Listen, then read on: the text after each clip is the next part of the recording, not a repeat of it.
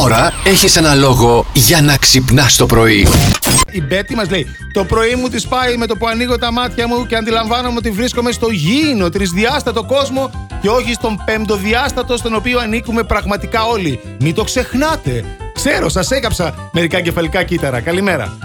Ναι. E.T. Call Home. Πε- ε, το πρωί μου τη πάνε όλα γενικώς, λέει η Ελένη, και είναι πολύ φίλη μας. Ο ψυχίατρός μου που προσπαθεί να μου δώσει τα ηρεμιστικά μου, λέει ο Προσπαθεί ο Μάρκος. καημένος, τι να κάνει κι αυτός; Και με πήγε ο Αντώνης στη μαμά, στη Μόρντορ, στην Περαία. Και φεύγει γρήγορα γιατί ήταν να πάει σπίτι του. Ανεβαίνω πάνω, μου λέει η μάνα μου, Πού είναι ο Αντωνάκης; Έφυγε, πάει σπίτι του.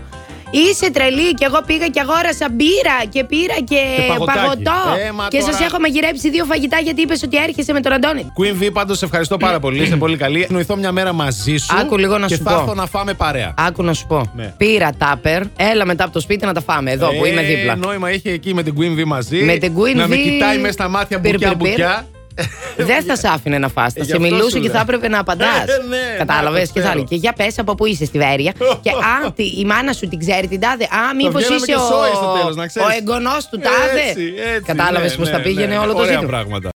Το πρωί μου τη πάει δικό σας. Μου τη πάει που φτιάχνω εγώ τον καφέ και δεν μου τον φέρνει ο μπάτλερ. Αχ, λέει η και Σοφία. εμένα, ρε, Μπράβο, και Σοφία. εμένα, Ναι. Ε, μου τις πάει που δεν βάζουν Thundercats όπως παλιά.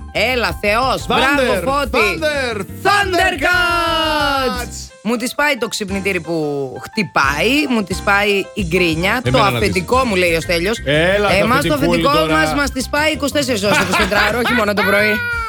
24-7.